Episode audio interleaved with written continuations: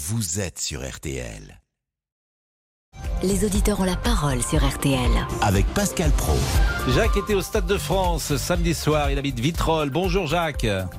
Bonjour Pascal. Vous aviez un billet oui, oui. électronique ? Oui, j'avais... J'avais un billet électronique et puis on aurait pu imaginer que ça allait être la panique une demi-heure après que je suis arrivé, parce que je suis arrivé à dix-huit heures pile.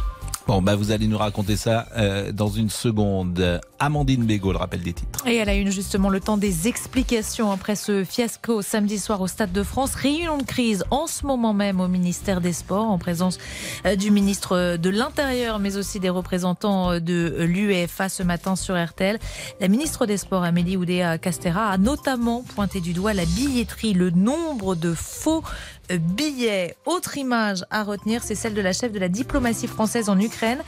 Catherine Colonna est à Kiev aujourd'hui, une première pour un ministre français depuis le début de la guerre. Elle doit rencontrer cet après-midi le président Zelensky. À Roland Garros, suite et fin aujourd'hui des huitièmes de finale. Jean-Michel Rascol, vous êtes sur place pour R T L. Ah oui, et c'est un petit peu plus policé. Hein. Je vous écoutais là dans, vos, dans vos débats ici à Roland-Garros. Euh, c'est vrai qu'il n'y a pas de souci de, de billets, ou du moins on cherche à en avoir pour assister au... au match. Et lorsque l'on en a pas, tennis, c'est sûr, c'est un, cher petit ami. Peu ça, c'est un petit peu ça. Toujours est-il qu'il y aura du grand tennis avec mademoiselle Świątek, numéro un mondial tout à l'heure face à la chinoise Zhang. Du côté des garçons, le match de la soirée opposera Andrey Rublev face à Zinner, l'italien, l'un des joueurs de cette jeune génération italienne qui a beaucoup de talent. Et puis la question du jour à Roland Garros, c'est de savoir si, vous l'avez compris, Nadal et Djokovic vont jouer demain soir ou demain dans la journée. Et ça, on n'a pas fini d'en parler. Et on vous retrouve bien sûr pour un point complet toutes les demi-heures. Exactement. Et à treize heures trente, soyez avec nous Jean-Michel, parce que ce thème nous intéresse fortement. Notre météo ? Et bonjour Claire Delorme. Bonjour Amandine. Euh, il fait frais encore cet après-midi. Ah oui. Exactement, il fait frais. On a ce flux nord qui investit l'intérieur du pays. Et donc forcément, nous serons en dessous des normales de saison. Ça se traduit cet après-midi par seulement vingt degrés à Paris, dix-huit à Brest, vingt et un degrés à Nevers, ou encore vingt-trois degrés à Lyon. En revanche, on garde une chaleur à peu près tempérée dans le sud, avec vingt-sept degrés à Nîmes, Bastia, Auch, ou encore vingt-neuf degrés à Marseille. Le tout quand même sous des conditions agréables pour clore une fin mai. Donc majoritairement ensoleillé. On n'est pas à l'abri quand même de quelques, quelques petites averses très localisées le long de la Manche, mais également près des reliefs des Pyrénées et des Alpes du Sud, seulement en fin d'après-midi. Le tout avec un ciel un petit peu plus laiteux, un petit peu plus voilé de l'arc atlantique vers la Méditerranée. L'ambiance restera lumineuse, mais là où le soleil sera le plus franc, eh bien, ce sera en Bourgogne, en Franche-Comté, en remontant vers l'Alsace. Et demain, d'un mot ? Demain, on garde les mêmes conditions, très peu d'évolution. Par contre, en fait, le mercure va commencer à augmenter ah. à nouveau, et on n'est pas à l'abri d'un fameux conflit de masse d'air apportant donc des orages à partir de mercredi. Bon, bah, vivement que ça remonte. Merci. Et oui, moi, j'aurais... moi, je voudrais savoir, euh, nous sommes le quantième jour euh, sous les normales saisonnières, parce que l'autre jour, euh, lorsqu'on était euh, au-dessus des normales saisonnières, on me disait tous les jours que j'aurais le quarantième, trentième jour, trente et unième jour, trente-deuxième jour au-dessus. Mais là, ça doit faire dix jours qu'on est en dessous, et on, on le souligne du moins. Mais on espère que ça va remonter. Merci Claire, merci, à vous. Merci Amandine, et merci à Sophie Orange qui était à la rédaction en chef de ce euh, douze heures trente. Il est treize heures cinq. Les auditeurs ont la parole. Pascal Praud sur R T L. Christian Olivier et Philippe Sanfourche sont restés euh, évidemment avec nous pour euh, échanger avec les auditeurs quelques secondes, parce que Christian disait c'était une métaphore, on marche sur la tête, mais elle est sans doute juste. Et nous sommes avec Jacques qui était donc Bonjour. Au Stade de France. Euh, Jacques, Bonjour. Racontez-nous votre soirée d'abord. Est-ce que vous avez eu peur ? Non, moi j'ai pas eu peur. Parce que je suis arrivé, j'étais bien inspiré d'arriver à dix-huit heures, euh, mais là déjà on pouvait imaginer qu'il allait y avoir panique, parce que quand je suis arrivé au premier filtre, là où on vous active les, les, les, les Q R codes, euh, il y avait trois personnes, et puis ça commençait à s'agglutiner, mais des populations locales, certainement pas des supporters. Et on devait être trois quatre supporters à ce moment-là, et il devait y avoir, je sais pas, une cinquantaine de, de locaux. Et là, euh, je vois un peu... qui monte sur le parapet avec son casque et son micro en disant si vous avez des faux billets ou si vous n'avez pas de billets, écartez-vous, comme si comme si les gens allaient s'écarter, euh, évidemment quoi. Donc là nous on est passé, moi j'ai pas connu ce que ce qu'a vu, ce qu'a raconté Patrick Gobert, que je connais bien d'ailleurs Patrick, qui était juste au-dessus au-dessus de moi après. En revanche, j'ai vu la sortie. La sortie, c'était surréaliste. On est, on est tous sortis au, au coup de sifflet final, les supporters de Liverpool, et là, les portes étaient fermées. Et les portes, quelles portes ? les portes pour sortir du stade. Les portes du stade étaient fermées, d'accord. C'est-à-dire que là, les gens tournaient un petit peu comme dans Midnight Express, quand ils tournent autour du poteau, là, mmh. pour chercher une porte, et on demandait aux stadiers où était la porte ouverte, ils étaient incapables de nous répondre. Donc vous, êtes, vous l'avez trouvée, cette porte ? Ah ben finalement, oui. On a et tout le monde porte, sortait par je... la même porte ? Tout le monde sortait par la même porte. Donc il y avait effectivement, vous avez mis combien de temps pour sortir ? Une heure trois quarts pour arriver au métro. Oui, alors, mais, et, et pour sortir du stade précisément, parce qu'il euh, y a un goulot euh, d'étranglement, j'imagine, s'il n'y a qu'une porte. Heure, une heure et demie. Une heure et demie. Une, c'est-à-dire du stade jusqu'à sortir du stade, vous mettez oui. une heure et demie. Après, il y a un quart d'heure oui. pour rallier le métro. Pour ceux qui ne connaissent bon. pas, c'est à peu près ce qui se passe. Mais, donc oui, vous êtes, R R D, là, quoi. Vous êtes dans le stade donc pendant plus d'une heure à attendre oui. que le flot euh, de spectateurs s'évacue, c'est ça ? C'est ça, tous compressés, parce qu'il y avait... Alors je pense qu'il devait y avoir une sortie de chaque côté du stade, mmh. j'imagine, parce qu'on euh, ne peut pas bien savoir. Mais là, effectivement, pour sortir, il y a des gens qui ont escaladé. Mais les gens qui ont escaladé, moi, je ne les ai pas vus avec des maillots rouges. On a... Je veux dire, le préfet et la ministre tapent sur le supporter de Liverpool. Bah, ils ne vont pas taper moi, longtemps, je... parce que ça ne résiste pas à, à l'analyse. Donc euh, je pense qu'ils vont être non, obligés de revenir bah, euh, sur euh, euh, leur, leur première déclaration. Tous les efforts du club qui sont faits, si vous avez vu les clips « We are Liverpool, this means more mm. », euh, pour dire « c'est une famille, on y va en famille, on y va avec des enfants, et cetera » C'est absolument vrai. Moi, je connais Twickenham, je connais Anfield, je connais le stade Vélodrome à Marseille. Je n'ai jamais vu une panique pareille. Mais Jacques, vous, vous étiez avec des supporters de Liverpool ou avec des supporters de euh, Madrid ? Alors, dans le, dans le bloc U... Euh, là, c'était, il y avait plutôt des, des personnalités, et cetera. J'étais au-dessus de Raymond Domenech. Mmh. C'était, c'était bien mélangé. Personnalité importante. Et ça s'est très bien passé. Mmh. Bon. Il n'y avait pas eu de heurts entre les supporters, il n'y a rien eu. Bah merci Jacques de ce premier témoignage. C'est vrai qu'on a tous des témoignages. Alors vous, vous êtes venu en métro, donc ça a pu être vite, mais mmh. ça a pu aller vite. Mais vous, vous êtes arrivé à quelle heure, euh, Philippe Sanfourche ? Moi, j'étais à l'antenne avec Christian Olivier. Donc on refait le match jusqu'à vingt heures. Donc, euh, mais ensuite, vous êtes arrivé à quelle heure ? Je suis arrivé vers vingt heures vingt à peu près. Au stade ? Oui. Et vous êtes arrivé comment ? En vous scooter. Êtes allé... Ah oui, parce que vous étiez en scooter. Et parce je peux que... vous dire que la sortie de, de, de, de l'autoroute, hein, parce oui. que euh, la ministre évoquait ce matin aussi la, euh, la manière dont est implanté le Stade de France juste à côté de, de, de cette autoroute et qui euh, fait que toute la partie sud et ouest du stade euh, offre peu de place finalement pour le, les flux de spectateurs. Mmh. C'est un vrai problème, c'est un vrai questionnement parce que reprenez les témoignages de la finale de Coupe du Fran- de France deux mille seize, juste avant l'Euro, entre le P S G et l'Olympique de Marseille. À peu près la même problématique, c'est-à-dire beaucoup de supporters, des fans, des ultras de chaque côté, il y a eu exactement les mêmes problèmes. On était passé à deux doigts de la catastrophe de la même manière. Parce Donc ça veut dire que euh, le problème était déjà connu. Ceux qui sont venus en voiture ont quitté le centre de Paris à dix-huit heures quinze. À vingt heures quinze, ils étaient encore sur le périph'. Deux heures plus tard. Oui. Et ceux qui euh, étaient dans le parking P un, Euh, que vous connaissez sans doute. Ceux-là, après la sortie du stade, sont restés une heure et demie coincés dans le parking. C'est-à-dire qu'ils sont rentrés à trois heures du matin chez eux. Il est treize heures neuf, euh, un témoignage de Monsieur Gobert dans une seconde que va nous présenter Christian Olivier. À tout de suite. Pascal Praud, les auditeurs ont la parole sur R T L. Jusqu'à quatorze heures trente, les auditeurs ont la parole sur R T L. Avec Pascal Praud.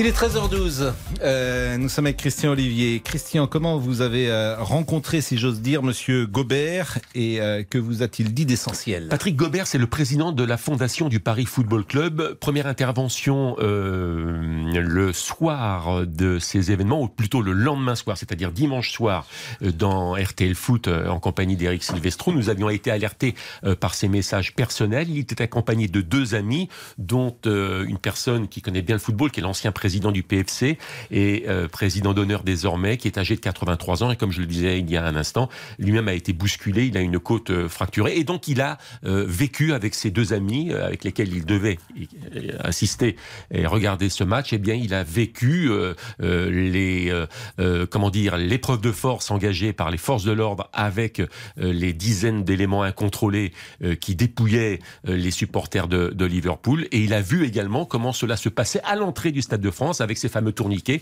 et ses pseudo-faux billets. Alors, on va l'écouter euh, pendant quelques minutes. Je vais remercier Philippe Sanfourche et merci pour votre euh, témoignage. L'avantage d'avoir un scooter, finalement, euh, dans ouais. Paris, et on le mesure euh, chaque jour. Euh, écoutons euh, Monsieur Gobert.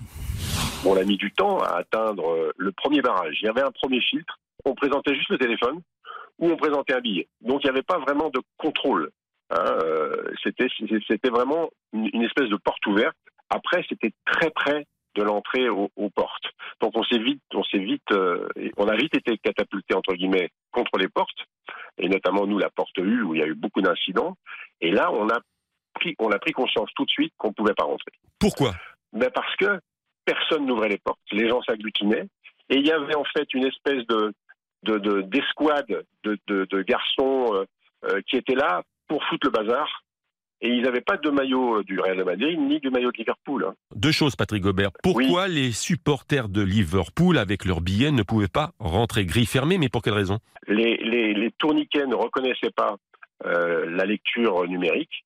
Euh, L'U F A avait, avait apparemment, d'après ce que j'ai pu comprendre, mis au point un, un, un, nouvel, un nouveau billet électronique, et il y avait des soucis. Et nous, on était écrasés, entre guillemets, contre les grilles, Euh, avec les C R S qui chargeaient régulièrement euh, quand on essayait de faire rentrer quelqu'un. Les Anglais prétendaient avoir acheté de bons billets. Absolument. C- cette histoire de faux billets, je, je, ne, je n'arrive pas pour l'instant à, à me l'expliquer. Est-ce que c'est euh, un contre-feu euh, pour euh, mettre la responsabilité sur, sur quelqu'un d'autre ? je, je, je, Tout ce que je sais, moi, ce que j'ai vu, c'est factuel. C'est qu'il y avait deux cents à trois cents euh, gamins, euh, j'appelle ça des... des, des Des, des gars de, de, de, de, de la cité, hein. C'est pas du tout péjoratif, c'est comme ça, ils, ils, sont, ils habitent à côté et ils viennent foutre le bazar, simplement parce qu'ils ont une autre, un autre objectif, c'est de profiter de, de la, du phénomène de foule, de, de l'angoisse des gens, bah pour leur faire les poches. Moi, on m'a piqué mon portefeuille, mon copain Yacine, on lui a piqué son portable, Christian Amara a été projeté à terre, il a une côte cassée, enfin fêlée.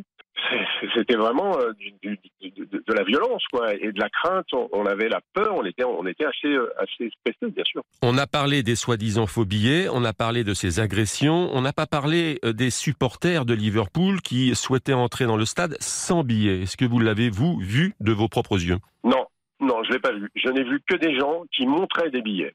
Et d'ailleurs, à côté de moi, il y a un garçon, il avait un maillot de, de, d'un, d'un, d'un club de la région Île-de-France, il avait son, son billet, il se l'est fait racheter. Sous, sous mes yeux, je n'ai pas vu de gens qui essayaient de rentrer sans billet. Je n'ai vu des gens qu'avec des billets à la main, qui, qui gueulaient, qui hurlaient, qui essayaient de, de réclamer leurs leur droits, et, et, et en face, des stadiers euh, dépassés qui disaient euh, « no, no, no » dans, dans les mots anglais qu'ils avaient, et puis des C R S qui frappaient. Vous avez eu la peur de votre vie ? Écoutez, j'ai fait trois Coupes du Monde, je suis allé un peu partout dans les stades, j'ai été abonné à l'O M, c'est quand même un stade chaud, au Parc des Princes à une époque du P S G de Moustapha Daleb ou de Safet Suzic, j'ai jamais eu peur dans un stade, jamais. J'ai eu parfois des, des, des craintes de croiser des gens euh, un peu chauds, un peu ivres, mais pour répondre à votre question, franchement, j'ai eu, oui, j'ai eu un peu peur, enfin j'ai eu peur, non, non, disons-le, j'ai eu peur samedi, j'ai, j'ai couru parfois pour échapper au gaz. Et il y a deux gars qui m'ont chopé, mais des, des gars de là-bas, hein, le, euh, qui m'ont dit euh, « Ah monsieur, monsieur, on va, vous, on va vous protéger ». Et en fait, ils n'étaient pas en train de me protéger, ils étaient en train de me toucher à l'intérieur de ma veste. Il y avait des gens qui étaient là pour, euh, pour faire le, leur petite délinquance, leur, petite, euh, leur petit business, ils sont là que pour ça. C'est intéressant parce qu'évidemment, ça contredit les versions euh, officielles de Gérald Darmanin et d'Amélie Oudéa-Castéra. C'est un témoignage. Je vous remercie beaucoup, euh, Christian Olivier, Je vous en de prie. L'avoir produit, euh, ce témoignage. On va marquer une pause. Le football dans tous ses états. Alors, euh, d'ici samedi, il va y avoir beaucoup de changements, bien sûr. Mais samedi, il y a toujours on refait le match. Le, le foot s'arrête, mais on refait le match continue. Absolument, de dix-huit heures trente à vingt heures. Alors que là, il n'y a plus. Il n'y a que l'équipe de France, désormais. Hein, nous sommes d'accord. L'équipe de France, Ligue des Nations. Il y a les transferts. Zidane au P S G ou pas. Ah, euh... Zidane au P S G. Oui. Et peut-être. Euh, de moins en moins sûr. Bon. Il est treize heures dix-sept. Alors, il y a un autre sujet qui nous intéresse beaucoup, qui n'a rien à voir avec le foot. Racontez-nous vos embouteillages. Franchement, ce week-end, c'était peut-être le pire des embouteillages, des embouteillages qu'on a connus en France depuis des années. Donc, nous cherchons, nous cherchons euh, le, euh, la personne, l'automobiliste, qui a roulé le moins de kilomètres en un maximum de temps. Donc c'est, c'est clair ce que je dis. Donc si vous avez roulé par exemple sur une longue période à moins de cinquante kilomètres heure, et notamment sur l'autoroute, si vous avez fait Paris-Lyon, je ne sais pas, en huit heures, neuf heures, là vous nous appelez. Là, vous nous appelez, je vous raconterai un témoignage personnel. Ça va, monsieur Béchiot ? Ça va très bien, et vous, Pascal ? Bah oui, c'est bien, c'est bien. Le route. Week-end était bon sur la route, excellent, je comprends bien. Excellent, l'autoroute, c'est, c'est sympathique. C'est à formidable. Tout de suite. jusqu'à quatorze heures trente. Les auditeurs ont la parole sur R T L avec Pascal Praud.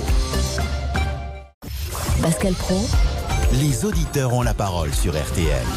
Évidemment Stade de France, évidemment Saint-Etienne au programme. Bonjour Laurent Tessier. Bonjour Pascal, Comment bonjour à tous. Bah, surtout vous, ça n'a pas été bah, trop dur quand même. Excellent, on en parlera tout à l'heure. Et vous réagissez au trente-deux dix, au chaos aux abords du Stade de France samedi soir, lors de la finale de la Ligue des Champions entre Liverpool et le Real Madrid. Le fiasco de la finale de la Ligue des Champions au Stade de France est objectivement une humiliation pour notre pays. Y a-t-il un, un ou des responsables de ce bazar? Tout le monde se planque. Nous avons vu des jeunes de Seine-Saint-Denis qui dépouillent des supporters, des supporters qui forcent les passages avec de faux billets. Des milliers de personnes se sont présentées avec de faux billets, selon la ministre des Sports, trente à quarante mille. Et notre camarade Philippe Sanfourche du service des Sports de R T L était au Stade de France. Écoutez. Une absence totale de personnel, c'est-à-dire c'était totalement sous-staffé. On rentrait dans ce stade une fois qu'on avait pénétré euh, à l'intérieur, sans aucune fouille, sans aucune vérification. L'entrée en tribune se faisait euh, sans, sans rien. Je n'avais jamais vu ça au, au Stade de France. Ça m'a énormément étonné. C'est des policiers, des gendarmes, des C R S qui étaient obligés de faire le travail des gens qui n'étaient pas là, c'est-à-dire du staff de sécurité, de vérifier des billets. Vous étiez présent au Stade de France comme Philippe Sanfourche. Racontez-nous ce que vous avez vécu. Avez-vous toujours envie d'aller au stade en famille? Trente-deux dix, trente-deux dix, nous attendons vos témoignages. Et nous attendons également manifestement une conférence de presse de Gérald Darmanin et d'Amélie Oudéa-Castéra qui est en attente ces prochaines minutes. Nous l'écouterons. Jamel, bonjour. Oui, bonjour Pascal. Jamel, vous êtes chauffeur routier, vous habitez Lille. Qu'avez-vous pensé de cette soirée? Bon, du football français, enfin du, du foot en France euh, en général, c'était, c'était un cafarnaum en fait, hein, ce qu'il y a en Ligue des Champions, c'était catastrophique. Et vous étiez au stade ? Non, non, j'ai mon frère, lui, qui assistait à la finale, mmh. comme j'ai dit à, à votre correspondant. Donc, euh, non, c'est une gestion assez catastrophique parce que ce que je vois, moi, euh, par rapport à samedi, c'est qu'on n'arrive pas à organiser des événements en France, surtout une Ligue des Champions. Pour moi, ça se prépare. Comme on a dit, ça, pré- ça met... presque plus de un an organisé une finale. On a fait les fanfarons en, dans le monde entier en, en disant qu'on a récupéré la finale aux Russes, et cetera. Mais au final, on n'a pas fait mieux. Hein. Je suis désolé, c'était catastrophique ce qu'on a vu ce week-end. C'était catastrophique pour moi. Euh, les responsables, c'est, c'est l'État. Euh, Monsieur Darmanin, lui, qui se justifie toujours à dégainer des tweets euh, sur les supporters euh, de Liverpool ou n'importe qui. Non, il y a eu un vrai problème de gestion et d'organisation de cette finale. On ne peut pas organiser un événement majeur comme ça en France euh, à trois quatre mois de l'échéance. C'est pas possible. C'est pas possible. On a été la risée de l'Europe. Je le dis honnêtement, on a été la risée de l'Europe du foot. Et voilà. On est vu Alors, comme ça maintenant. Pour être euh, précis quand même, hein, l'organisation euh, dépend aussi de l'UEFA. Euh, la mise en place des stadiers, des contrôles, ça dépend de l'UEFA. Le flux, par exemple, gérer euh, et filtrer les flux, a priori, sauf erreur de ma part, ça dépend de l'organisation. Donc de l'organisation, c'est l'UEFA qui délègue peut-être à des stadiers, au consortium, je ne sais, je ne sais pas. Mais euh, tous euh, rapportent que ce, les personnes, les supporters qui sortaient du métro n'étaient pas aiguillés. Il n'y avait pas de filtre. Et ça, c'est pas l'État. Jamel. Avec vous oui, d'accord, il y a du monde, je ne sais pas ce que vous faites derrière, vous êtes en train de casser ouais, quelque chose. De... Vous oui, êtes où là? Je m'écarte, je m'écarte à... enfin, je suis au travail. Ah, vous, êtes, mais, mais vous, êtes, ouais. euh, vous êtes chauffeur routier, donc euh, chauffeur c'est routier ça. ça roule généralement. Est-ce que là ils bah, sont en train de casser le matériel, ouais, je crois? Il faut bien s'arrêter pour charger ou décharger. Hein. Ah ouais, donc, donc là, ils char... ah, là ah ouais, ça charge derrière vous là? Là ils sont en train de charger, ouais. Ils chargent quoi? donc, euh, C'est pour de, de l'automobile, moi. Ah, des pièces automobiles. Eh, ça fait du bruit, hein? Ah, ça fait du bruit, il y a des caristes en plus. Quand vous ah bah, forcément, mais bah, vous savez qu'Anaïs Buissou a été cariste, donc maintenant on sait, tout, on sait tout de ce qu'est un cariste. Mais non, mais c'est, exactement. mais c'est, c'est du boulot. Aussi, on est vraiment exposé au bruit, hein, comme vous pouvez l'entendre. Ah oui, c'est du boulot. Mais vous avez, un, pour le bruit d'ailleurs, vous avez un casque, pardonnez-moi de, de faire non, cette petite avait, digression, parce qu'à la fin de la journée, vous devez avoir les oreilles en... Ouais. Non, mais on a des genres de boules caisses euh, qu'on nous, qu'on nous oui. fournit, parce que rester dans un... Dans un climat comme ça, enfin, du but comme ça, c'est journée à force. Ah, bah oui, euh, là, c'est terrible, vous avez raison, c'est, c'est pas des boules caisses qu'il faut. Bon, on ferme la parenthèse et on termine euh, donc sur, euh, sur ce que nous disions, euh, Jamel. Oui, alors je vous disais, moi, Pascal, euh, avant de taper sur, euh, sur les Anglais, mmh. sur les euh, soi-disant faux billets qu'il y a eu, moi, j'y crois pas une seule seconde. C'est que M. Darmanin et la ministre des Sports euh, se, se défendent eux-mêmes. Hein. Après, euh, voilà, moi je dis que euh, il y a une organisation, la marque est faite, ça marque est gérée. Il y a des gens, des pauvres gens que j'ai vus, qu'ils ont payé euh, des centaines de livres pour venir assister en famille à une finale. Mmh. Ils n'ont pas pu y aller parce que, voilà, c'est triste, parce que ça a été organisé. Euh, je suis sûr, si vous voyez, qui est en Ligue des Champions. Euh, Jamel, la liaison n'est pas terrible pour tout vous dire, donc je vous propose de l'interrompre. Il est treize heures vingt-six, on va peut-être marquer euh, une nouvelle pause. Euh, je précise que euh, la conférence de presse euh, a commencé, conférence de presse de Gérald Darmanin et de euh, Amélie euh, Oudéa-Castéra, qui est la nouvelle ministre des Sports, comme vous le savez, qui était anciennement euh, directrice euh, à Roland Garros, mais surtout qui est une ancienne sportive de haut niveau, puisque ça a été une euh, tennis woman de très grande qualité. C'était la seule en junior qui battait Amélie Mauresmo, figurez-vous. Et elle a fait le choix des études. Je crois qu'elle a fait Sciences Po et elle a fait l'ENA ensuite. Elle était d'ailleurs dans la même promotion qu'Emmanuel Macron. Mais c'est une jeune femme qui aurait pu être à Roland-Garros avec, euh, nous serons euh, dans, un, dans cinq minutes avec euh, Jean-Michel Rascol. Elle aurait pu être sur le terrain dans la génération d'Amélie Mauresmo et elle a préféré les études. À tout de suite. Les auditeurs ont la parole sur R T L. Avec Pascal Praud. Les auditeurs ont la parole sur R T L. Avec Pascal Praud. Roland Garros deux mille vingt-deux sur R T L. Jean-Michel Rascol, vous n'avez pas réussi à placer un Français vainqueur de Roland Garros depuis longtemps, mais vous avez réussi, grâce à votre influence, à placer une ministre des Sports qui représentera votre sport favori, un de vos sports favoris, le tennis, Madame Oudéa-Castéra. Oui, effectivement, une, une femme brillante, on l'a entendu ce, ce matin sur, sur R T L. Pas facile de justifier ce qui s'est passé ce week-end au Stade de France et pourtant ses arguments sont en, en tout cas euh, recevables euh, lorsqu'elle parle non pas d'ailleurs de, de faux billets mais de vrais faux billets. Hein. C'est des photocopies de vrais billets, ce qui a posé des problèmes aux tourniquets électroniques des entrées de, du Stade de France. Voilà quelques précisions qu'elle avait apportées ce matin au micro de Alba Ventura. Alors, dites-nous ce qui se passe. Euh, eh bien, écoutez, ça se passe plutôt bien parce qu'il y a une, de belles affiches aujourd'hui à, à Roland-Garros. On attend la numéro un mondiale, Iga Świątek, face à la chinoise Zhang. Silic, le croate qui a éliminé euh, Simon, sera face à Danil Medvedev. Ça sera le match de la soirée sur le court euh, principal. Et puis, euh, déjà une qualifiée, euh, mademoiselle Kazatkina, biélorusse, a éliminé euh, Giorgi, l'italienne, six deux six deux. Camilla Giorgi, qui était l'une des joueuses préférées de notre consultant Henri Lecomte. Et la grande question, vous le savez, euh, Pascal, c'est de savoir à quel moment vont jouer, vont s'affronter euh, Djokovic et euh, Nadal demain soir, demain après-midi. Euh, ce, cette question fait l'objet de beaucoup de discussions euh, en coulisses, euh, comme à l'extérieur du, euh, des coulisses. Bah, c'est voilà. Ça qui nous intéresse. Donnez-nous les, les dessous des cartes, si j'ose dire, parce que si le match est l'après-midi, c'est France deux qui le télévise, ouais. Donc c'est en clair et tout le monde y a accès. Ouais. Et Et si c'est le soir, c'est Prime Video Alors, qui le diffuse. Mais évidemment, il faut être abonné. Donc l'enjeu financier, j'imagine qu'il est important. Parce que pour Prime Video, c'est très... Euh, c'est comment... trente-cinq millions par tournoi, oui, pour avoir les meilleures affiches le soir. Oui. Euh, il y a d'abord un, un aspect sportif. Euh, Nadal l'a dit, il préfère jouer la journée. Pourquoi ? Non pas qu'il ne veuille pas se coucher tard, c'est parce que la balle est moins rapide le soir avec la diminution des températures. Lorsqu'il fait huit, dix, douze degrés, eh bien, euh, la terre battue a tendance à ralentir la balle et donc modifie le lift de, de l'Espagnol. Donc lui, il a clairement dit, je préférais jouer euh, la journée. Le numéro un mondial, Djokovic, lui, ne s'est pas exprimé comme s'il était aussi fort, quelles que soient les conditions, et c'est malheureusement, en tout cas pour Nadal, malheureusement le cas, et tant mieux pour lui.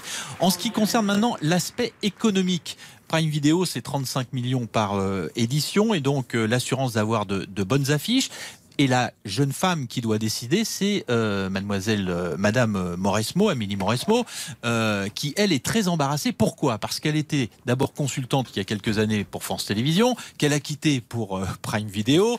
Euh, elle a commenté le tournoi euh, encore l'an dernier avec euh, donc euh, Amazon Prime. Mais elle qui a... donne le plus ? C'est Prime Video ou c'est euh, alors, France deux ou France Télévisions ? Alors c'est Prime Video, mais euh, ah bah alors euh... mais, mais globalement, oui, mais alors l'intérêt, ouais, du public maintenant, l'intérêt, oui, du public, oui, mais dire... celui qui paye le plus, à mon avis, il a peut-être un... alors il, il a, a été écouté, je pense. On, on, on murmure, il y a peut-être une, une solution euh, qui trouverait, euh, qui nous offrirait un équilibre. Ouais. Ça serait de diffuser en soirée sur Prime Video, mais en clair. C'est-à-dire sans être obligé d'avoir un abonnement. Bon, voilà, là, écoutez, c'est merci peut-être pour une euh... solution intermédiaire qui interviendra justement dans les prochains. prochaines heures. Merci pour euh, ces précisions, Jean-Michel Rascol. Merci, bon après-midi à Roland Garros. Alors j'ai quand même appris que le, avec le froid, le lift de Nadal est plus lent. Euh, c'est bien cela euh, oui. que euh, en milieu de journée. C'est pour ça que moi, je préfère jouer l'après-midi aussi. Maintenant, je le saurais. Quand je perdrai le soir, je dirais, ben bah oui, mon livre était un petit peu plus lent, n'est-ce pas? Parce que c'était le, c'était le soir. Le rebond. Le, le rebond, rebond, le rebond, oui, bien sûr, c'était une excuse. Le rebond, bah évidemment. Le rebond, bah, il faisait nuit. C'est pour ça que j'ai perdu. Moi, il faut, faut me faire jouer à quatorze heures. Ah oui, forcément, elle va moins bien marcher. Merci, Jean-Michel Rascol. À bientôt. Pascal Praud. Les auditeurs ont la parole sur R T L. Laurent Tessier. Ouais, après le chaos euh, samedi soir aux abords du Stade de France lors de la finale de la Ligue des Champions entre Liverpool et le Real Madrid, une conférence de presse a démarré il y a quelques instants avec la ministre des Sports, Amélie Oudéa-Castéra, et Gérald Darmanin, le ministre de l'Intérieur, qui répète et confirme le chiffre de trente à quarante mille personnes venues sans billets samedi soir au Stade de France. Le ministre parle d'une fraude massive, industrielle et organisée de faux billets. Nous le regrettons, une désorganisation dans l'accueil des supporters britanniques, à l'inverse des supporters espagnols, et constater que trente mille à quarante mille supporters anglais, chiffre confirmé par l'UEFA, par le Stade de France, par la Fédération française de football et évidemment par la préfecture de police, se sont retrouvés au Stade de France, soit sans billets, soit avec des billets falsifiés. Nous avons d'ailleurs constaté dans les chiffres des transports publics une organisation de plus de quarante pour cent de plus de personnes qui ont pris ces transports publics pour se rendre au Stade de France. soixante-dix-neuf mille ont pris les transports urbains. C'est, vous l'aurez constaté, la quasi-intégralité, normalement, nombre de spectateurs qu'il y a dans ce stade.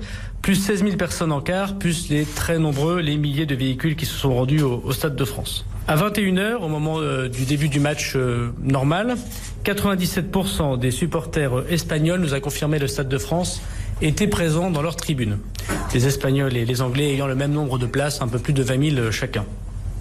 À vingt et une heures, cinquante pour cent seulement des supporters britanniques étaient rentrés dans leur tribune, ce qui montre bien la difficulté qui se posait et qui ne s'est posée uniquement que dans l'entrée des virages qui concernaient les supporters de Liverpool et en aucun cas les autres virages, soit ceux des Espagnols, soit ceux du reste des spectateurs.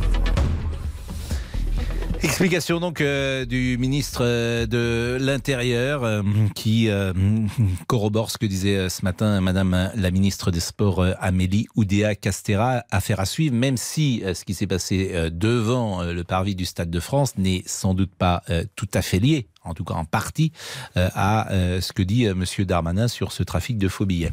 Nous sommes avec Rebecca. Bonjour Rebecca. Bonjour. Et merci d'être avec nous, Rebecca. Euh, vous avez une histoire particulière avec euh, les, le stade de football et avec les finales de Ligue des Champions. Pourquoi ? Parce que mon, mon papa est décédé il y a trente-sept ans, donc au Ezel, euh, à Bruxelles, lors euh, de la Coupe d'Europe des clubs de nations, entre Liverpool et la Juventus. Donc vous, aviez, vous étiez jeune ? J'avais quatorze ans à l'époque. Et il était euh, allé au match parce qu'il était supporter de, de la Juve ou supporter de Liverpool ? Ni l'un ni l'autre, il est allé au match pour voir Michel Platini. Bien sûr. Et il s'est retrouvé malheureusement euh, au mauvais endroit, au mauvais moment. Euh, à l'époque aussi, une mauvaise organisation de l'UEFA, euh, un virage qui était euh, normalement euh, pour les neutres, pour les supporters neutres, et des, des billets qui ont été vendus à des Italiens et qui se sont retrouvés à côté des Anglais.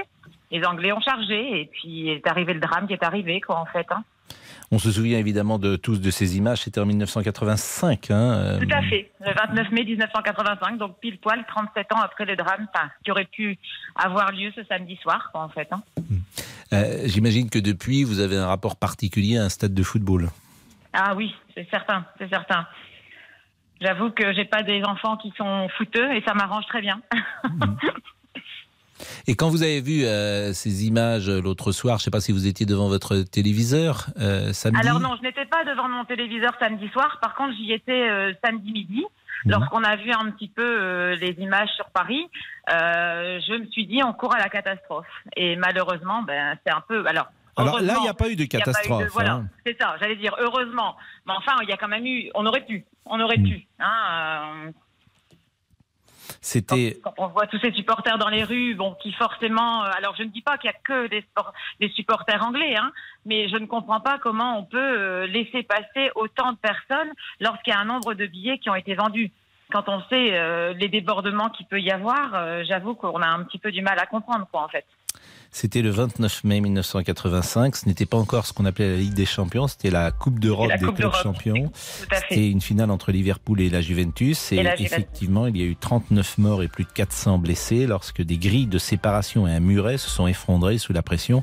Et le poids des supporters, c'est l'une des pires catastrophes de, de la Belgique euh, en matière de football et l'une des pires catastrophes euh, dans un stade de foot. Mais ce qui est ahurissant avec le recul, c'est que le match a eu lieu. Le match a eu lieu. Alors qu'aujourd'hui, le match, évidemment, n'aurait pas lieu, parce que les gens savaient, quoi, les joueurs savaient qu'il y avait des morts. Donc le match a eu lieu, et le président, paix à son âme, euh, depuis le président de l'UEFA, qui s'appelait Jacques Georges, n'a pas démissionné. Parce qu'on était dans un, dans un autre rapport, sans doute, aux, aux institutions à ce moment-là. Et Michel Platini raconte toujours qu'on lui a remis euh, sa Coupe d'Europe dans les vestiaires, et qu'on euh, l'a privé d'une certaine manière euh, d'une, euh, d'une joie qu'il attendait depuis longtemps, c'était gagner la Ligue des Champions. Mais il y avait une déconnexion ou un décalage peut-être plus grand entre l'opinion publique, entre euh, ce qui s'était passé ce soir-là, entre les joueurs également. Et il me semble qu'aujourd'hui, euh, les choses seraient différentes. Par exemple, le match, sans doute, n'aurait-il pas lieu. Merci Rebecca, il est treize heures trente-huit, nous continuons. On peut parler également euh, de Saint-Etienne. Et puis racontez-nous, je vous l'ai dit, ça, ça m'intéresse beaucoup. Racontez-nous vos embouteillages ce week-end.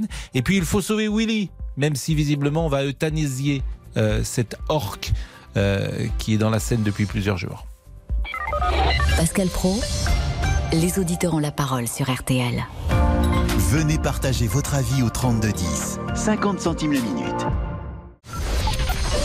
treize heures, quatorze heures trente. Les auditeurs ont la parole sur R T L. Avec Pascal Praud. Laurent Tessier. Comment en est-on arrivé à ce fiasco samedi soir lors de la finale de la Ligue des Champions au Stade de France? La ministre des Sports, Amélie Oudéa-Castéra, parlait ce matin sur R T L de trente à quarante mille personnes venues sans billets. Le ministre de l'Intérieur, Gérald Darmanin, a déploré il y a quelques instants dans une conférence de presse une désorganisation dans l'accueil des supporters anglais et utilise clairement le mot de fraude samedi soir. Ce qui a été constaté, c'est une fraude massive, industrielle et organisée de faux billets, puisque les préfiltrages évoqués par les stadiers, par le Stade de France et la Fédération française de football prévoient plus de soixante-dix pour cent de faux billets à l'entrée euh, du Stade euh, de France. Puis, une fois passé ce préfiltrage, il a été constaté plus de quinze pour cent de euh, faux billets également euh, après euh, les premiers préfiltrages, c'est-à-dire plus de deux mille six cents, chiffre confirmé par l'UEFA, de billets euh, non validés, Euh, alors même qu'ils avaient passé le premier filtrage. Et dans tout ce fiasco, ce chaos, certains supporters n'ont pas pu rentrer dans le Stade de France. Écoutez la ministre des Sports qui, elle aussi, s'est exprimée il y a quelques instants. Ce constat fait par l'UEFA de finalement deux mille sept cents billets non activés correspond donc à un ensemble de personnes qui avaient acheté un billet et qui ont été privées du match. On leur exprime évidemment euh, tous nos, tous nos regrets, comme d'ailleurs aux, aux personnes dont l'expérience samedi soir a été euh, gâchée par les incidents. deux mille sept cents personnes, et nous avons demandé euh, à l'UEFA, qui s'y est engagée tout à l'heure devant nous, que ces personnes soient précisément identifiées et puissent bénéficier d'une compensation euh, prochaine de cette, euh, de cette frustration qu'ils ont, qu'ils ont subie. Vous pouvez continuer de réagir au trente-deux dix, trente-deux dix sur votre téléphone. Bastien est avec nous, bonjour Bastien. Bonjour Pascal. Vous êtes Bonjour ancien agent de sécurité au Stade de France. Voilà. Racontez-nous comment ça se passe. Eh ben écoutez, ce que j'entends là, les faux billets, c'est de la foutaise. C'est une honte pour la France ce qui s'est passé samedi soir. Ah, vous dites que c'est de la foutaise, moi je suis ennuyé. Si le ministre dit ça, c'est qu'il a quelques éléments. C'est de la foutaise. Écoutez, bah, il ne peut pas mentir sur quarante mille, j'imagine. Il n'y a aucun professionnalisme du ministre de l'Intérieur jusqu'au stadier. Non mais ça c'est autre chose, mais vous dites que c'est de la foutaise. En fait, leur argument, c'est d'expliquer que tous les débordements ont eu lieu parce qu'il y avait euh, des faux billets et donc des personnes... Bon. Bah, c'est bon. Faux. Les débordements ont lieu pourquoi ? Parce que moi, qui habite dans les Hauts-de-France, il a fallu que je sois pistonné pendant que j'étais étudiant pour travailler au Stade de France, pour faire, pour m'applacer à la sécurité vu mon gabarit. J'ai vu des stadiers qui étaient recrutés essentiellement dans les cités. Vous avez le maire qui appelle, qui dit « Voilà, j'ai quarante gaillards dans ma cité, il faut les occuper parce que ils, ils, et je ne peux plus les voir en bas de leur cité comme ça tous les jours. » Oui, donc, mais ça, ce n'est pas une mauvaise chose de vouloir te faire travailler des jeunes. D'accord, mais la mauvaise Moi, je trouve chose, que c'est plutôt bien même pour mauvaise, tout vous dire, la, parce que la, l'oisiveté est la mère de tous les vices, comme dit l'autre. D'accord, mais dans ce cas-là, que, qu'il y ait des formations, que les gens soient formés, ils ne comprennent pas un stadier du jour au lendemain, on lui dit « Tu t'assois sur le banc et en cas de débordement, mmh. tu te démerdes. Mmh. » Excusez-moi l'expression, c'est ça. les stadiers, euh, vous avez des stadiers qui appellent leurs copains. Viens par ici, je vais te faire rentrer, viens par ici, ou alors profite de, profite de l'anarchie, et puis euh, venez, venez tous. Non, voilà ce qui se passe. C'est difficile parce que ce qu'il ne faut pas, c'est généraliser, bien sûr. C'est toujours la, la difficulté de ces discussions. Mais vous, vous, avez été, vous êtes resté combien de temps agent de sécurité au Stade de France ? Écoutez, ça a commencé, moi, pendant mes études, en quatre-vingt-dix-huit, la Coupe du Monde. Écoutez bien, la Coupe du Monde, à la finale, vous aviez les stadiers qui faisaient rentrer des amis, des amis et les amis des amis. Donc voilà, c'est un je ne peux pas vérifier ce que vous dites, mais en quatre-vingt-dix-huit, c'était il y a vingt-trois ans. Eh bien, ça dure depuis vingt-quatre ans. Bon, et, et vous êtes resté jusqu'à jusqu'à quand ? Ben jusqu'à deux mille six. Quand deux mille six, je me suis pris bon. la tête avec le, le, le responsable et que, et que vous êtes parti gentiment dehors. Voilà. Bon. Euh, donc pendant moment, ce temps-là, donc là, vous étiez ce qu'on appelle agent de sécurité, vous étiez stadier. Nous sommes d'accord. Vous, vous étiez payé, payé par qui ? Par le consortium, par l'organisateur ? Par la société privée du Stade de France. D'accord. Et euh, vous étiez formé, j'imagine, pour ce que vous faisiez ? Rien du, rien du tout. Vous avez jamais une... On vous a jamais expliqué... Rien, rien, mais... rien. On prend, il y a bien quelqu'un qui gars... vous a encadré au départ pour vous dire faut non, peut-être non, palper non, les gens. Non, faut les... Écoutez, l'encadrement, c'est quoi ? C'est un gugus qui se balade avec un casque sur les oreilles, un micro mmh. sur la bouche, et qui fait tourner en rond le tour du stade quinze bonhommes de, de cité, qui les fait asseoir sur un, sur un tabouret, qui les met face au public, qui leur dit voilà, tu regardes ah. en face de toi. Ouais, alors ça, c'est quand, à l'intérieur du stade. À mais l'intérieur vous, du stade. Mais à l'extérieur, par exemple, ceux qui palpent, ceux qui contrôlent les billets, ça, euh, vous l'avez fait ou vous, étiez à, vous n'étiez qu'à l'intérieur du stade ? J'ai fait tout... J'ai fait le poste, euh, divers postes. J'ai fait à l'entrée du poste, j'ai fait la palpation. Oui. Il n'y a pas de formation. Il y a un moment, il va falloir qu'un Grenelle de la sécurité des stades ait lieu en vue des J O. Une formation réelle des stadiers, des contrôles des sociétés privées, parce qu'il y en a plusieurs. Il m'est arrivé de venir travailler euh, pour un match de la Fédération française, l'équipe de France contre, contre la Suède, où oui. j'étais, euh, on m'a rappelé parce qu'ils étaient en manque de personnel et puis on m'a fait bosser au black. Bon, en tout cas, Bastien, euh, et je le dis aussi pour Laurent Tessier, parce qu'il est en train d'écouter la conférence de presse d'Amélie Oudéa-Castéra et, et celle de Gérald Darmanin. Je ne sais pas si ont été évoqués ces euh, quatre cents jeunes euh, qui auraient forcé euh, les grilles du Stade de France et qui n'étaient ni supporters de Liverpool, ni supporters du Real Madrid. Je ne sais pas si euh, euh, les ministres en ont pour le moment parlé. Merci. Vous faites quoi aujourd'hui, Bastien ? Bah, là, je, je suis euh, juriste. Mais je vous écoute et j'entends que des absurdités. Là, il y a un moment, il faut que ça saute en vue des J O parce que je leur souhaite bon courage. Aucun stadier ne parle anglais, aucun fléchage pour accéder jusqu'au stade. Rien d'international, on va dire. Il y a rien. Mais pendant la Coupe du Monde quatre-vingt-dix-huit, sur une organisation, on savait faire. Manifestement, il y avait des stadiers qui parlaient anglais, comme vous dites, et il y avait une organisation qui avait été mise en place. Ça s'est bien passé, la Coupe du Monde quatre-vingt-dix-huit. Moi, je me souviens, on allait dans tous les stades. Ça, c'est même, c'était même très bien organisé par le préfet Jacques Lambert. D'accord, mais c'est plus la même génération maintenant qui sont dans les cités à attendre le feu vert. Comprenez ? Bah pas trop, mais euh, c'est-à-dire c'est quoi le feu vert ? Qu'est-ce que vous attendez ? Qu'est-ce que vous entendez bah, écoutez, par là ? Dès qu'il y a une opportunité pour faire de l'argent, dès qu'il y a une opportunité pour faire rentrer gratuitement, maintenant les mentalités ont changé. Bah, vous me disiez qu'en quatre-vingt-dix-huit, déjà, oui, il y en a qui resquillaient. Donc euh... En quatre-vingt-dix-huit, oui, voilà, mais c'était, c'était léger. Maintenant, on y va carrément au cutter dans les sacs à main, on arrache les billets des enfants, on... voilà, avant c'était... Non mais là où vous avez raison, c'est que s'il y avait des parents qui avaient envie d'emmener régulièrement leurs enfants au Stade de France, après ce qui s'est passé euh, ce week-end, ils vont peut-être réfléchir avant d'y aller. Ça, c'est, c'est sûr. Que quand tu as des enfants de dix douze ans, tu dis, je vais peut-être pas aller au Stade de France parce que euh, je peux revenir en, j'allais dire, en slip. Mais l'expression, oh. n'est, n'est, c'est une métaphore, bien non, évidemment. Dans deux ans, c'est, dans deux ans, c'est les Jeux Olympiques qu'on accueille. Oui, oui, oui. Bah, c'est, c'est pour ça que c'est, c'est, c'est, c'est pour ça que nous en parlons précisément. Toute l'organisation est à revoir. Je vous, je vous le dis sincèrement, tout bon. est à revoir. Il n'y a aucun Merci professionnel. Merci Bastien. Vous aimez la poésie ? Euh, oui, oui, oui. Ah, donc vous avez, vous avez peut-être, vous savez que notre ami Monsieur Boubouk est désormais poète. Vous oui, connaissez pas. Monsieur Boubouk, Bastien ? Oui. Monsieur Boubouk fait de la poésie. Il écrit. L'autre jour, il avait écrit un poème pour une jeune femme qui s'appelait Rachel. Oui, oui. Et l'autre jour, oui. euh, c'était vendredi, puisque j'étais dans ma voiture, j'avais pris cette journée de repos, et j'ai vu que vous aviez fait. Pardonnez-moi de me mettre comme ça en avant. C'est pas très poli, sans doute, mais vous, vous m'avez dédié un poème. Mais oui, Pascal, un poème pour que. vous m'accueilliez en week-end. Bon, ça n'a pas marché. Hein. Non, vous n'avez même je, pas je... répondu. Je suis resté ici à Paris. Mais oui, Alors, mais oui, oui, oui bon. D'abord, euh, faut... voilà, il ne vous a pas convaincu? Remarquable. Il était très bien écrit, on est d'accord. Remarquable. C'est, des... c'est à combien de pieds? Écoutez ça, Pascal, je ne sais pas. Il est treize heures quarante-neuf. À tout de suite. Pascal Praud, les auditeurs ont la parole sur R T L. Les auditeurs ont la parole sur R T L. Avec Pascal Praud.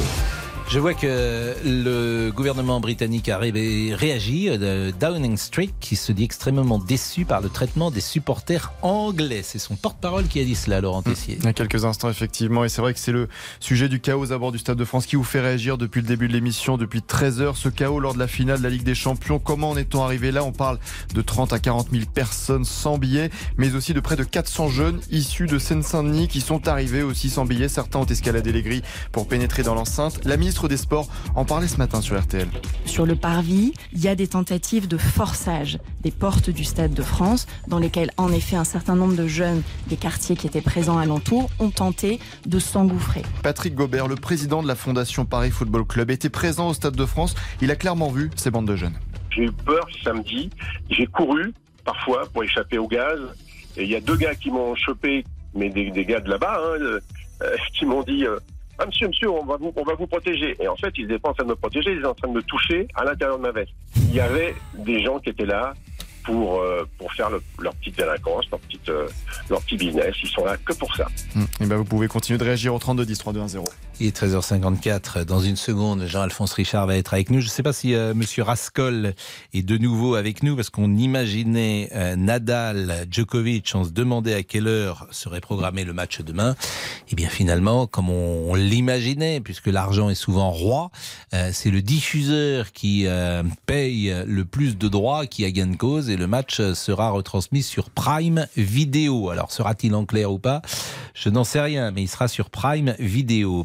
Nicolas est au stade de, était au Stade de France peut-être, Nicolas, samedi? Bonjour. Non, non, non, bonjour Pascal, moi non. J'étais à La Rochelle, on a fait la fête à La Rochelle. Ah oui, parce que vous êtes speaker de foot. euh, je suis de... enfin, J'étais speaker de foot. Et vous avez fait la fête évidemment après le titre de, ru... de rugby.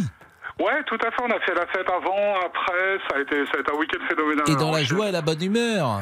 Et dans la joie et dans la bonne humeur, et je peux vous garantir, il y avait peut-être quatre-vingt mille personnes au Stade de France, sur le port de La Rochelle, on mmh. était cinquante, soixante mille peut-être. Mais alors pourquoi ça marche, pourquoi il y a, selon vous, il n'y a, a pas de soucis dans certaines manifestations sportives, et pourquoi euh, y en a-t-il dans d'autres? Alors moi, c'est mon avis à moi, j'ai pratiqué le sport dans beaucoup de domaines. J'ai été handballeur, j'ai été basketteur, j'ai été un petit peu footballeur. Euh, j'ai été speaker de foot, de handball, de basket, de volleyball, genre des sportifs de volleyball. Euh, très honnêtement, les incidents que ce sont en speaker, en tant que joueur, j'ai tout le temps vu ça que dans des stades de foot. Que, que dans des stades de foot. Non mais que, que dans le stade de foot, je vois, cette année par exemple, j'ai été speaker sur un club de Régional deux hein, du mmh. football. J'ai jamais, j'ai jamais appris autant d'insultes qu'en étant speaker cette année. Non que, mais c'est à la fois vrai, mais c'est parce que le foot euh, déclenche peut-être plus de passion, mais surtout il y a plus de monde que euh, dans un match de ping-pong. Alors, sur un match régional deux, non, il y avait en moyenne une centaine de spectateurs cette année, et être à la sonneuse, entendre les gamins, euh, des, des, des bordées d'insultes au niveau des arbitres et compagnie, c'est, c'est, c'est une catastrophe, quoi. Catastrophe, et entendre les pères qui, qui poussent les gamins à insulter les arbitres, c'est, c'est, c'est honteux, quoi. Mais ça, c'est où, où est-ce que vous avez entendu ça? Dans quel territoire de France? Ah, en régional deux, Charente-Maritime. Mmh. Ah, ouais, en, en Charente-Maritime, et j'ai été speaker sur un match amical, j'aurais tout en souvenir, de foot de Ligue un qui s'était joué à Royan.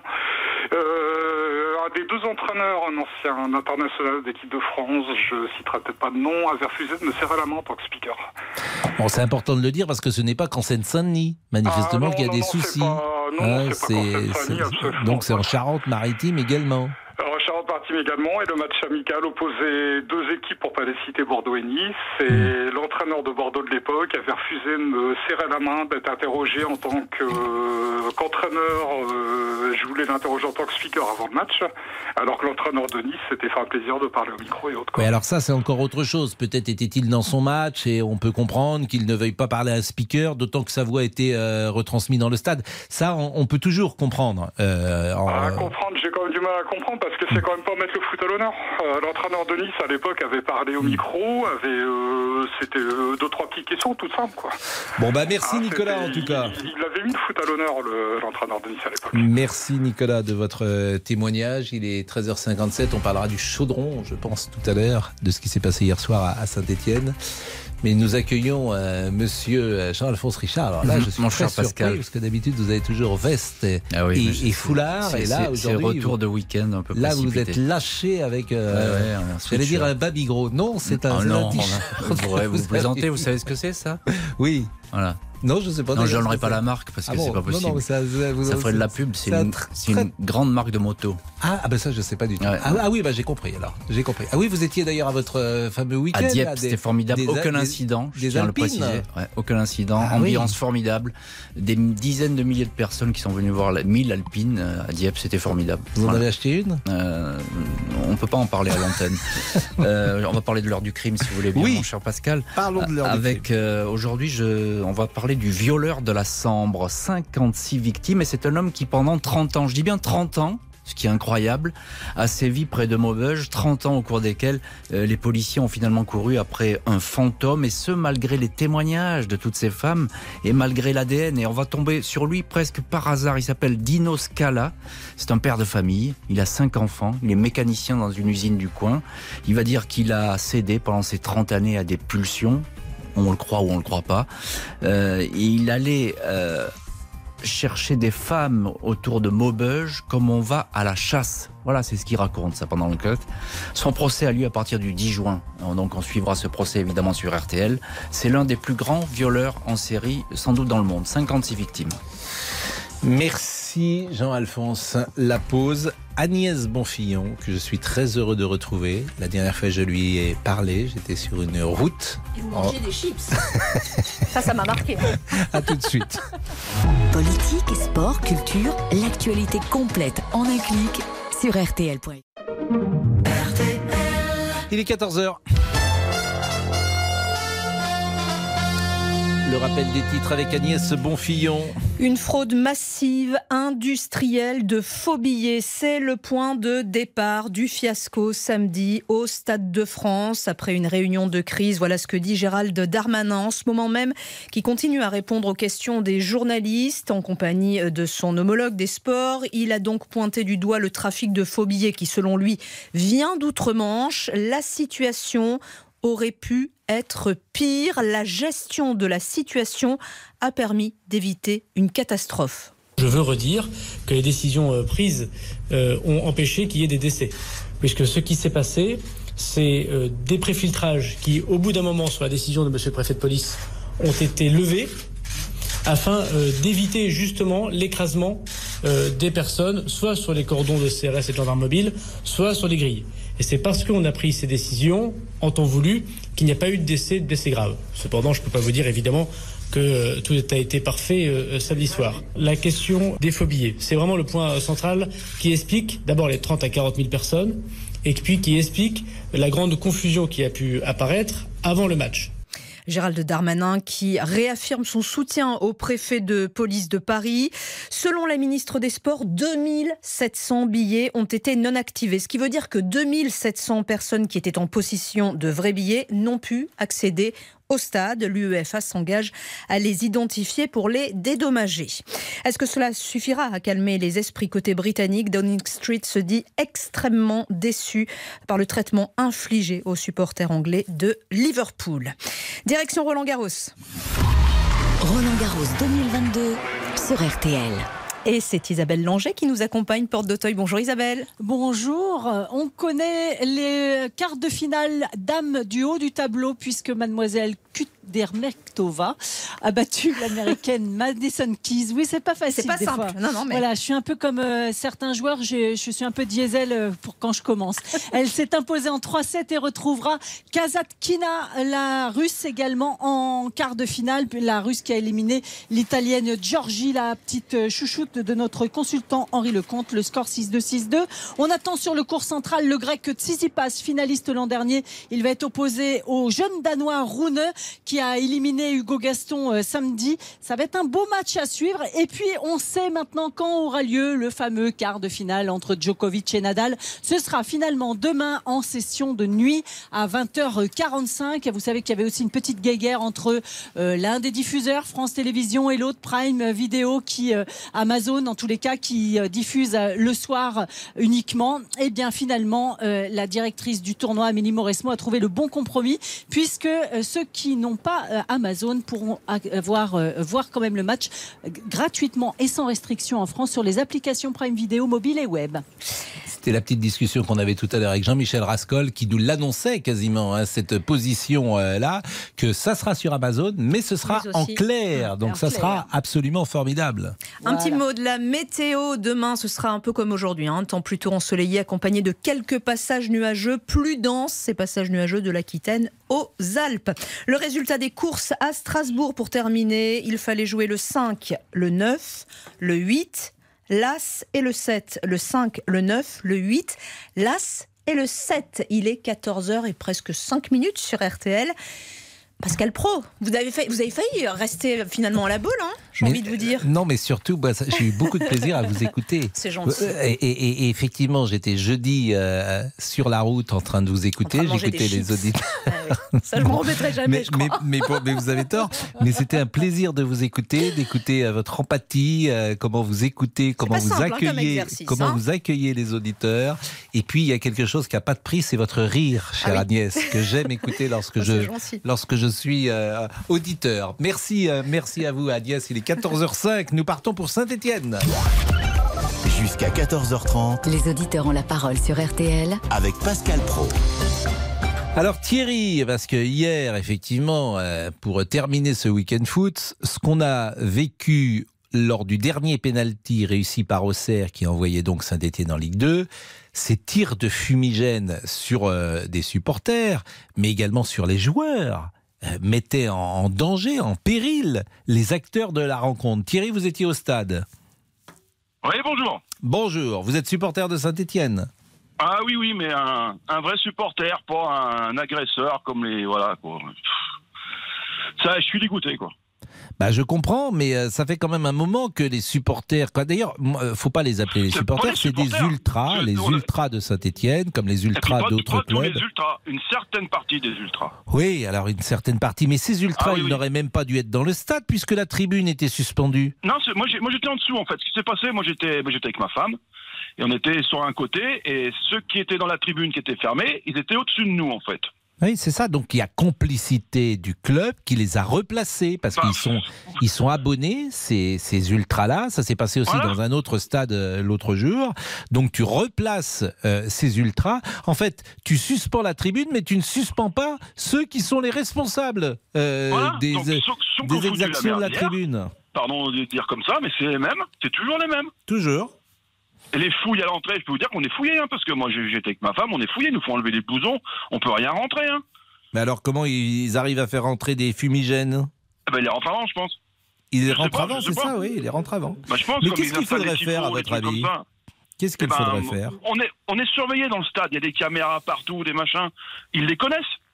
Suspension de stade, interdit de stade à vie et c'est tout, voilà. Mais est-ce que vous pensez qu'il faudrait un jour... Je pense que les, les amendes, les fermetures de stade, ça sert à rien. Il faut punir tout le monde pour... Euh, voilà, quoi.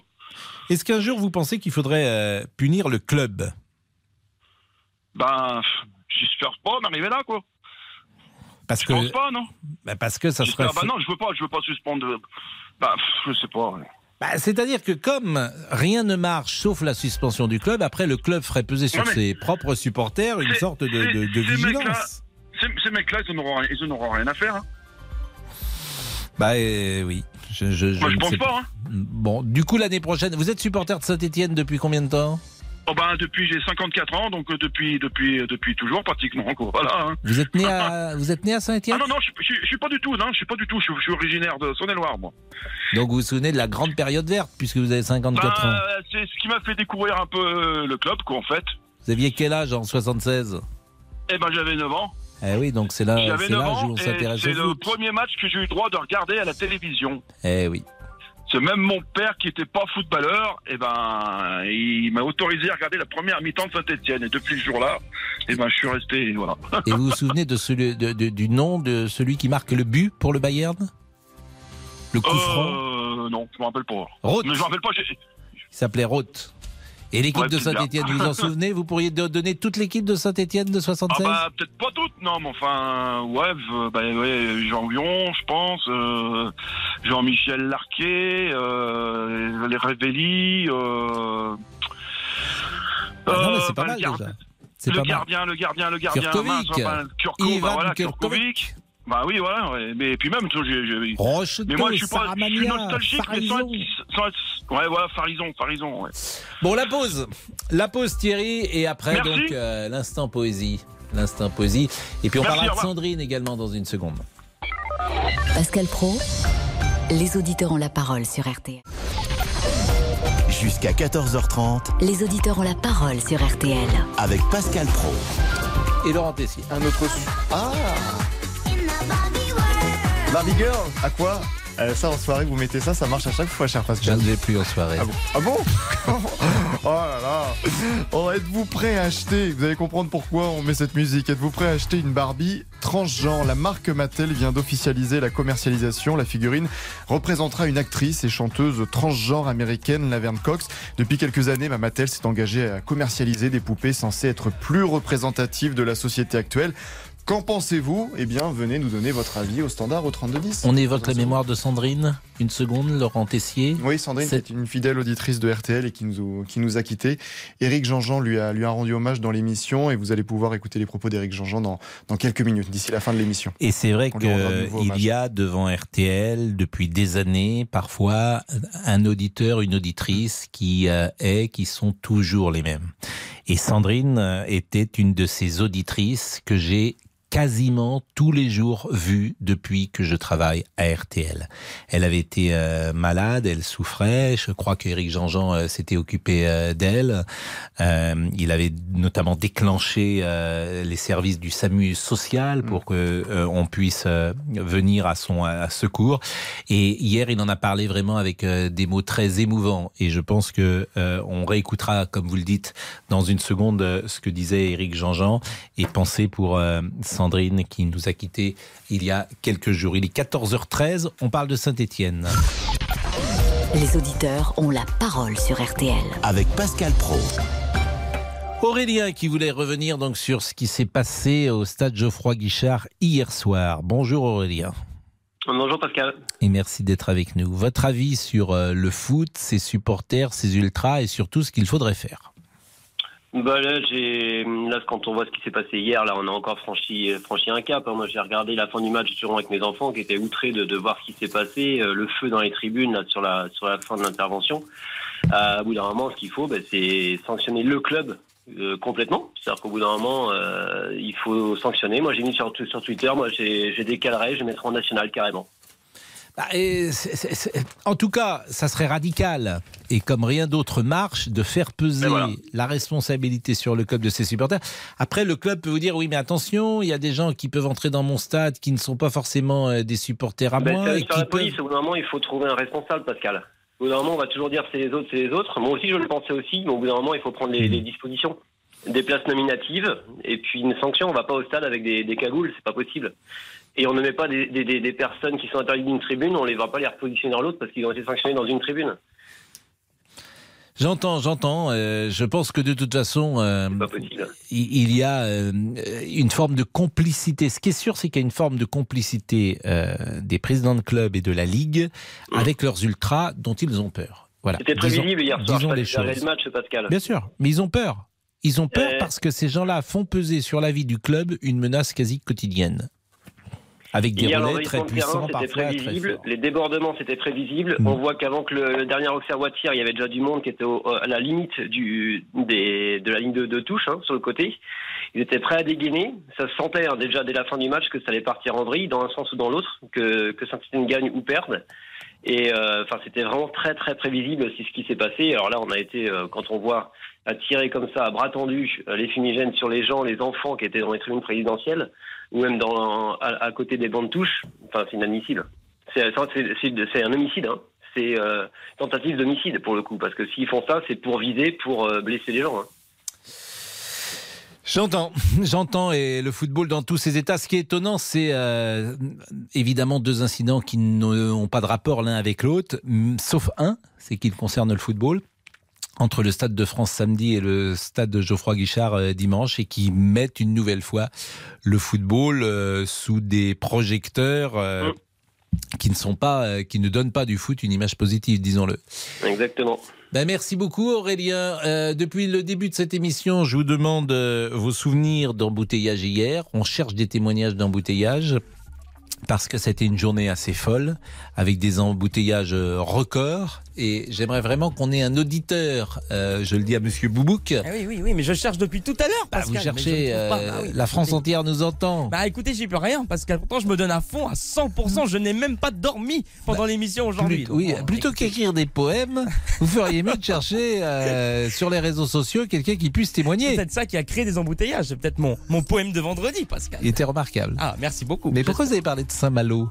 C'était une rime, c'était une référence à Santiano, la chanson de Hugo. Après, il me fallait évidemment une, une rime en haut, Pascal. En revanche, vous n'avez pas souhaité mettre une acrostiche. Écoutez, non. Vous savez pourquoi? Dans votre poème. Parce que je ne sais pas ce que c'est. Voilà pourquoi. Bon, pas que nous dit-on sur les réseaux, réseaux. Pour... Oui, nos réseaux sociaux, voilà. Pour Christelle, oui. Ce qu'on a vu à Saint-Etienne, c'est une honte pour le football. Franck nous dit, moi qui ai connu les belles années de Saint-Etienne, ça fait mal. Et on conclut avec Hugues, j'y étais avec mes enfants, je ne retournerai pas au chaudron avant très longtemps. Voilà, Pascal. Alors, une acrostiche, c'est un, c'est un poème ou une strophe où les initiales de chaque vers, lues dans le sens vertical, composent un nom ou un mot-clé. Oula, oula, là, là. Donc, il y a. Bah oui. Je vais écouter le replay, j'ai pas compris. Bah oui, bah c'est. Une acrostiche. Merci. Donc, c'était un poème, mais c'est très. C'est très. Euh, pas facile à écrire une acrostiche. Mais j'ai une belle plume quand même. Mais bien sûr, sans acrostiche. quatorze heures dix-sept. Jusqu'à quatorze heures trente. Les auditeurs ont la parole sur R T L. Pascal Praud. Les auditeurs ont la parole sur R T L. J'écoutais hier Stop ou encore, j'étais dans ma voiture et j'avais les larmes aux yeux lorsque Éric Gerjean a rendu hommage à Sandrine. Il y a quelque chose de très étrange dans la relation qu'on a, nous, euh, avec nos auditeurs quand on est animateur de radio. On vous parle, on essaie de vous séduire, on vous aime, mais euh, à de rares exceptions près, on vous connaît pas. Et Sandrine, c'était une de ces exceptions. D'aussi longtemps que je me souvienne, elle était là, dans les parages, rue Bayard ou à Neuilly. Sandrine, elle était différente, elle était bienveillante, elle aimait bien les animateurs. Lolo Boyer, surtout, d'ailleurs, qui était son chouchou, puis je crois aussi un peu moi. Sandrine était chaque jour devant la radio, elle nous attendait. Alors, lorsque je retrouvais les rétroviseurs de ma moto nettoyés après une longue journée, je savais qu'elle était passée par là juste pour me faire plaisir. Au début des années deux mille, elle n'avait pas de maison, Sandrine, alors elle attendait au parking d'R T L que le SAMU social lui offre un toit pour la nuit. Parfois, lorsqu'il ne passait pas, moi je lui glissais un petit billet pour qu'elle dorme pas dehors, et je suis loin d'avoir été le seul d'R T L, pas vrai Lolo? Et puis... Euh... Puis elle a eu son appart, euh, c'est un appart de la ville de Paris. Et là, c'était les garçons du restaurant d'en face d'R T L chez Savy qui, qui lui faisaient faire la plonge en échange d'un repas et d'un peu de monnaie. Merci les gars, vous avez été super. Lorsqu'on a déménagé à Neuilly, euh, elle nous a suivis. Sandrine, avec sa doudoune R T L deux, était comme hiver devant la station. Euh, elle disait qu'elle me voyait dans les écrans pendant mes émissions, elle me faisait des blagues et puis elle a disparu. Longtemps. Puis elle est revenue, très amaigrie, cancer, les intestins. Je me fâchais quand je la voyais manger des saloperies et à chaque fois, je lui demandais si ça allait, elle baissait la tête euh, et puis et puis elle me disait ça va, ça va, ça va. Et puis il y a quelques jours elle a disparu de l'entrée d'R T L. Euh, j'ai appris cette semaine que c'était pour toujours, le cancer a gagné. Alors avant de commencer cette émission, je te dédie Sandrine toute la matinée qui va suivre et, et je voulais juste te dire merci, merci de m'avoir autant aimé. Et puis merci de nous avoir rendu, nous, la famille R T L, plus généreux, plus ouverts, plus aimable aussi. Tous les gens d'R T L te connaissaient, tous te respectaient, tous étaient gentils avec toi. T'as réussi un truc que seules les belles âmes réussissent à faire, avec ta gentille naïveté, ta bienveillance sans faille et cette vie qui n'a pas dû être facile. Tu nous as tous rendus meilleurs, nous, R T L. Merci ma belle. Allez, jingle.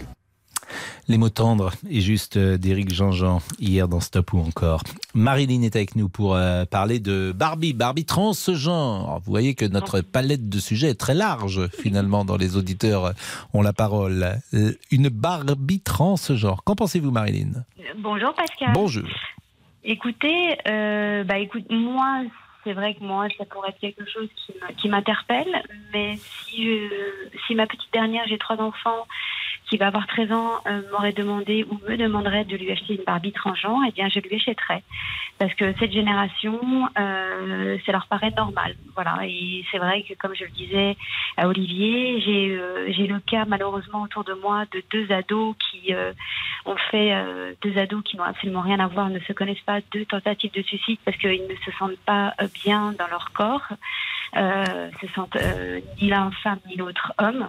Et je pense qu'effectivement, ce, ce genre peut-être de, de jouets ou de gadgets pour certains pourrait, euh, pourrait peut-être à, à les aider à mieux, à mieux s'identifier.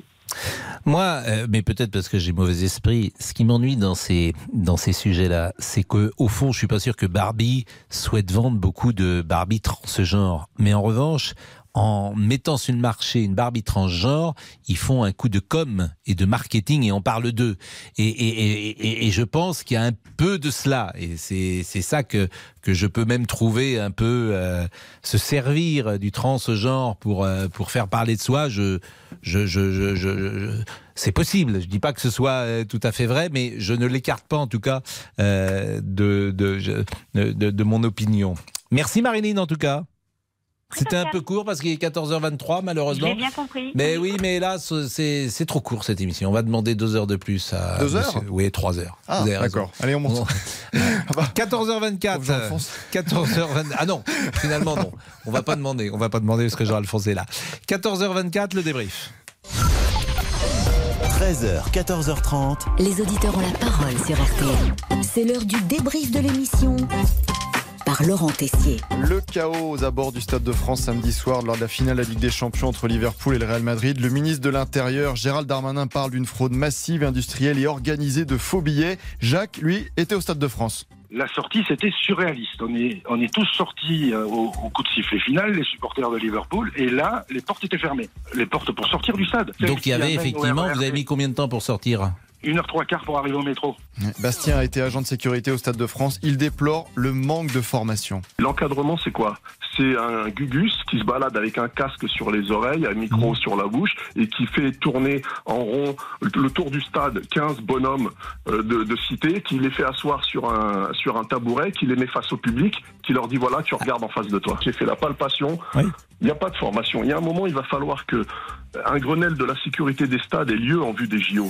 Et vous l'avez suivi la semaine dernière, pendant le pont de l'Ascension, les aventures de Pascal Praud et son aller-retour Paris-La Baule.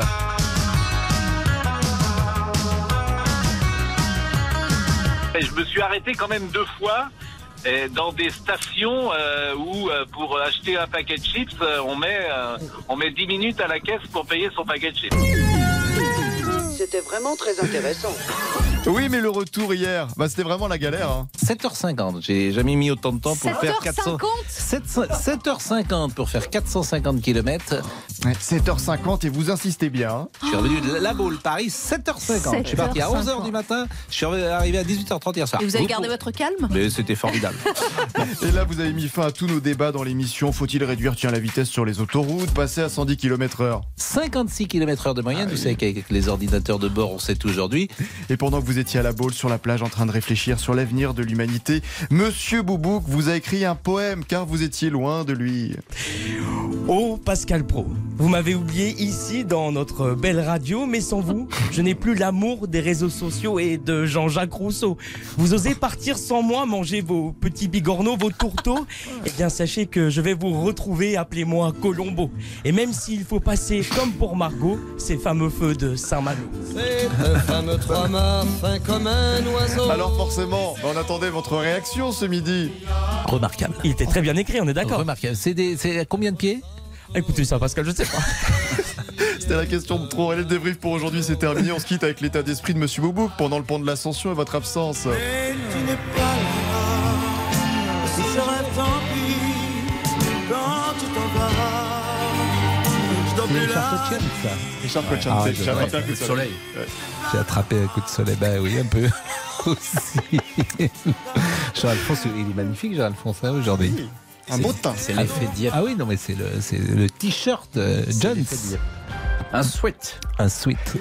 Euh, l'heure du crime, oui, bien sûr. Et ça, c'est on, plus sérieux. On y arrive et c'est beaucoup plus sérieux. Le violeur de la Sambre, l'homme aux cinquante-six victimes. Pendant trente ans, il a euh, sévi près de Maubeuge. On se demande comment il n'a pas été arrêté avant. On en parle dans l'heure du crime tout de suite.